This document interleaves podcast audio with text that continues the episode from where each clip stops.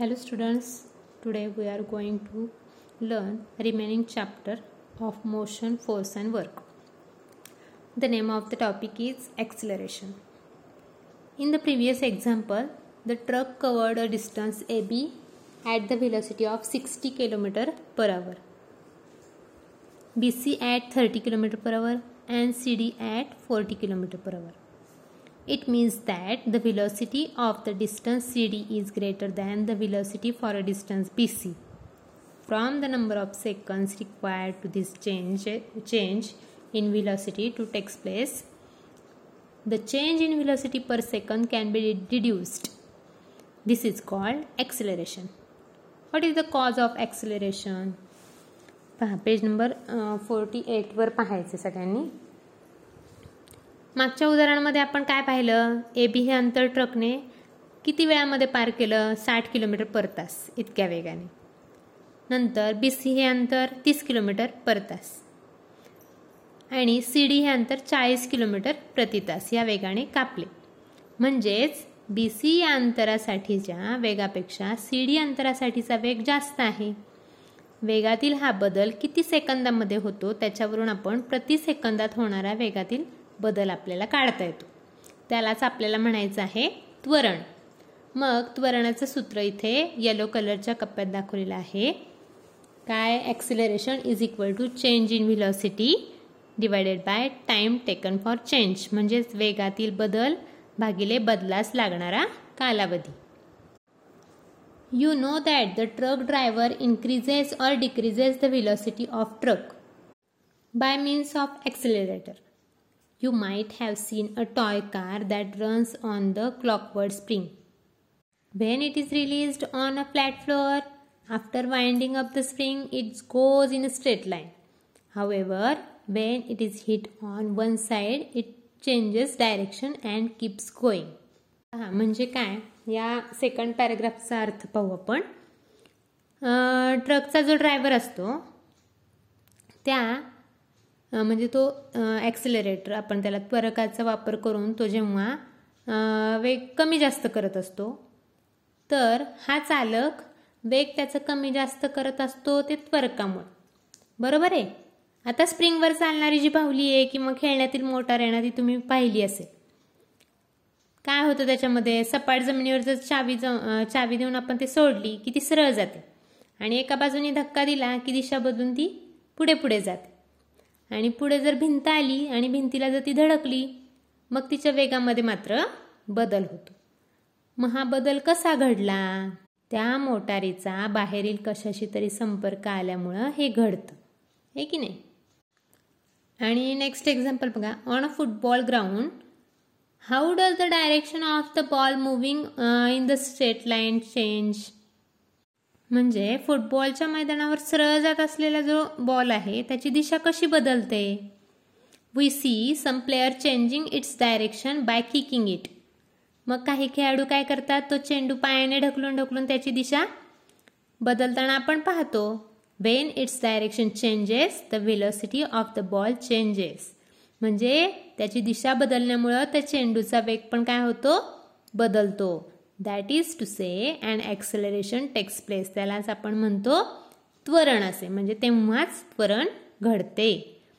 The interaction that bring about the acceleration is called force force acts on a body हे त्वरण घडवणारी जी काही आंतरक्रिया आहे तिलाच आपण बल असे म्हणतो. हे बल वस्तूवर कार्य करते. आता इथे प्रश्न विचारलेला आहे खाली. यूज युअर ब्रेन पॉवर तुम्ही डोके चालवून हे उत्तर सोडवायचं आहे. The unit of acceleration is metre per second square verify this म्हणजे त्वरण या सदिश राशीचे एकक मीटर पर सेकंड स्क्वेअर आहे. हे पडताळायचं. आता पडताळायचं सोपं आहे. त्याचं सूत्र काय आहे? त्वरणाचं म्हणजे acceleration is equal to change in velocity divided by time taken of changes तेच आपण सूत्रामध्ये लिहायचं आहे. Metre per second divided by second is equal to metre per second multiply by one upon second किंवा one per second is equal to metre per second square नंतर पुढचा भाग आपण पाहूया. फोर्स अँड ॲक्सिलरेशन म्हणजे बल आणि त्वरण. Take a glass marble and let it roll on a big smooth table table top after some time, its velocity will decrease and it will stop काय करायचं आहे? एका मोठ्या गुळगुळीत पृष्ठभागाच्या टेबलावर काचेच्या खेळातील गोटी घेऊन ती घरंगळत सोडायची आहे. आणि काही वेळानं पाहायचं काही वेळानं काय होतं ते पाहायचं आहे तिचा वेग हळूहळू हळूहळू कमी होतो आणि ती काही वेळाने थांबते. नंतर दुसरं एक्झाम्पल काय? On a carrom board and on a carrom board to the carrom coin pushes by a striker will move forward some distance and then come to stop carrom बोर्डवर पण स्ट्रायकरने ढकललेली सोंगटी सुद्धा अशीच पुढे जाऊन काय होते काही वेळाने थांबते If the coin is pushed after applying talcum powder to the carom board, it will keep moving for a longer time and then come to a stop. त्याचऐवजी जर त्या कॅरम बोर्डवर पावडर आपण टाकली टॅल्कम पावडर आणि ती सॉंकी जर ढकलली तर ती जास्त काळ पुढे पुढे जात राहते आणि मग नंतर थांबते. मग याच्यावरनं मुलांना आपल्या काय लक्षात येतं बरं? Why can we infer from this ह्याच्यावरनं आपल्याला काय लक्षात येतं? The velocity of the coin decreases due to the force of friction and the coin stops घर्षण बल इथं कार्य करतं आणि त्या घर्षण बलामुळे सोंगटीचा वेग काय होतो? कमी होतो आणि ती सोंगटी थांबते. मग कॅरम बोर्ड आणि सोंगटी यांच्यातलं घर्षण कमी केलं तर सोंगटी जास्त काळ चालत राहते? If the friction between the carrom board and the coin is reduce the coin keeps moving for a longer time it would mean that if no force of friction is acting on a moving body it will keep on moving with a constant velocity.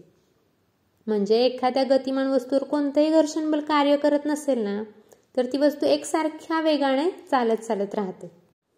The scientist sir Isaac Newton was the first first to study force and the resulting acceleration म्हणजे त्वरणासंबंधी आणि बलासंबंधी अभ्यास करणारे प्रथम शास्त्रज्ञ म्हणजे Isaac Newton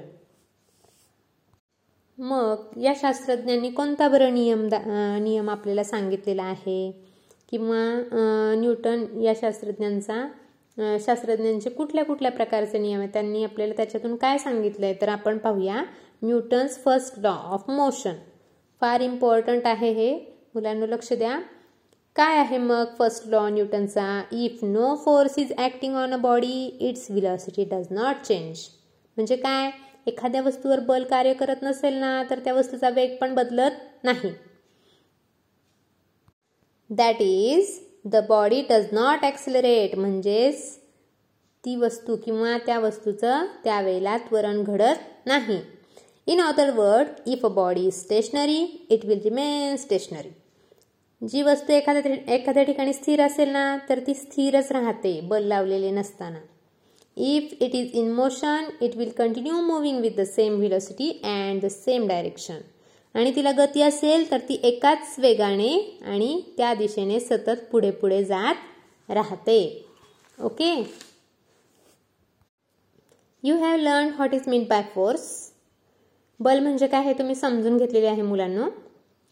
You have seen you have seen that a body is accelerated due to the force suppose you place the one kilogram standard weight see the chapter on measurement measurement चॅप्टरमध्ये बघा. On a surface with no friction and pulled it with with an acceleration of one metre per second square the force applied is called one newton लक्षात घ्या. समजा तुम्ही जर एक किलोग्रॅमचं प्रमाण घर्षण नसलेल्या पृष्ठभागावर ठेवलं आणि एक किलो एक मीटर पर सेकंद स्क्वेअर इतक्यात त्वरणाने ते ओढलं. तर त्यासाठी लावलेलं जे बल आहे त्या बलाला एक न्यूटन असे म्हणतात. मग सांगा त्वरण ही सदिश राशी आहे. तर बल सुद्धा सदिश राशी आहे का? तर उत्तर काय असेल? हो बल सुद्धा सदिश राशी आहे. Force is a vector quantity too. का बरं? कारण फोर्स जेव्हा आपण एखाद्या बॉडीवर लावतो तेव्हा त्याचा वेग बदलत जातो. तो आपण इन्क्रीज केला तर व्हेलॉसिटी पण इन्क्रीज होत जाते. आणि तो डिक्रीज केला तर व्हेलॉसिटी पण डिक्रीज होत जाते. एक वेळेस मॅग्नेट्यूड त्याचं जर आपण कॉन्स्टंट राहिलं तरी पण त्याची डायरेक्शन काय होते? चेंज होत राहते. मग याच्यातूनच आपल्याला कळतं की बलसुद्धा काय आहे? सदिश राशी आहे. त्यालाही मॅग्निट्यूड आणि डायरेक्शनची आवश्यकता असते. Okay? Then let's try this place a weight of one kilo one kilogram on a smooth wooden table टेबलावर एक लाकडी गुळगुळीत टेबलावर एक किलोग्रॅमचं आपल्याला वजन ठेवायचं आहे. One K G weight with and acceleration of one metre per second square sorry spread some talcum powder powder on the on the table now Now the one K G weight with an acceleration of one metre per second square आणि काय करायचं आहे त्या टेबलावर थोडी talcum powder टाकून व्यवस्थित पसरवायची आहे. आणि एक मीटर पर सेकंड स्क्वेअर इतक्यात त्वरणानं ते एक किलोग्रॅमचं वजन ओढायचं आहे. Again pull it with an acceleration of two metre per second square नंतर दोन मीटर पर सेकंड स्क्वेअर इतक्यात वर्णानं ओढायचं. आहे it means that now you have applied a force of two newton आता आपण किती बल लावले दोन न्यूटन बरोबर आहे? You will have to take many trials for this experiment अशाच प्रकारे तुम्ही प्रयोगासाठी वेगवेगळ्या टेस्ट करायच्या आहेत. Force is measured by the acceleration that is pro produces म्हणजे बल हे त्याने निर्माण केलेल्या त्वरणाने मोजले जाते. We have learn about the relationship between the displacement of a body resulting from the force applied to it and the work done we have also learn about the work energy relationship and that the abili ability to do work is called energy आता इथे energy म्हणजे ऊर्जा. ऊर्जा कशाला म्हणायचं आहे तर वस्तूवर बल लावल्यामुळे होणारं जे विस्थापन आहे आणि कार्य आहे याचा संबंध तर आपण पाहायला मागील इयत्तेमध्ये. पण कार्य आणि ऊर्जा या संबंधीची माहिती पण आपण करून घेतली. पण ऊर्जा म्हणजे काय? तर तेच कार्य करण्याच्या क्षमतेला आपण म्हणतो ऊर्जा. हो की नाही? याबद्दल ही आपण माहिती पाहिली. आता आपल्याला पाहायचं आहे फोर्स डिस्प्लेसमेंट अँड वर्क या चॅप्टरमधला लास्ट अँड बेस्ट टॉपिक आहे मुलांनो.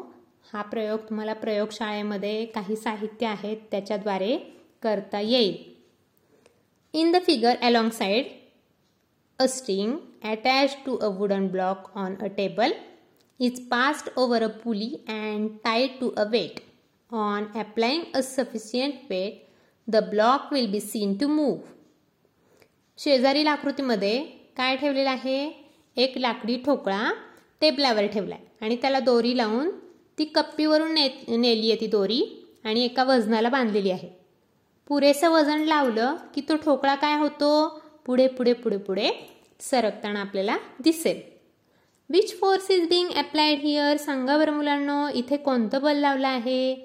पुढचा question how can this force be increase increased म्हणजे हे बल कसं बरं आपल्याला वाढवता येईल? हेही तुम्हाला माहिती आहे. What will happen on applying more force अधिक बल लावलं तर काय होईल? When co when can we say that work is done by the applied force अरे बापरे किती क्वेश्चन आहेत पण ह्या सगळे क्वेश्चनची उत्तर तुम्हाला येत आहेत मुलांना. माहिती आहे तुम्हाला काय केल्यावर काय होईल? अधिक बल लावलं तर काय होईल? लावलेल्या बलाने कार्य काय कार्य झाले असे कधी म्हणता येईल हेही तुम्हाला माहिती आहे. तरी आपण पाहूया पुढच्या पॅरेग्राफमध्ये काय सांगितलं. If the block moves forward we can say that it has been displayed. Due to the displacement, we say that the force has done some work. ठोकळा पुढे पुढे सरकला की काय म्हणू आपण काय झालं तर ठोकळ्याचं विस्थापन झालं बरोबर आहे कारण आपल्याला माहिती आहे एका ठिकाणाहून दुसऱ्या ठिकाणी एखाद्या वस्तूचं विशिष्ट कालावधीमध्ये जर आपण त्याचं हे चेंज झाले त्याची गतीने त्याची जागा चेंज झाली तर आपण त्याला विस्थापन झालं असे म्हणतो. तसंच त्या ठोकळ्याचं पुढे सरकलं की विस्थापन होणार आहे. मग या विस्थापन झाल्यामुळे बलाने कार्य केले असे आपण म्हणतो. मग हे कार्य मोजता येईल का? कार्य हे बल आणि विस्थापनावर अवलंबून असल्याचं आपल्याला माहिती आहे.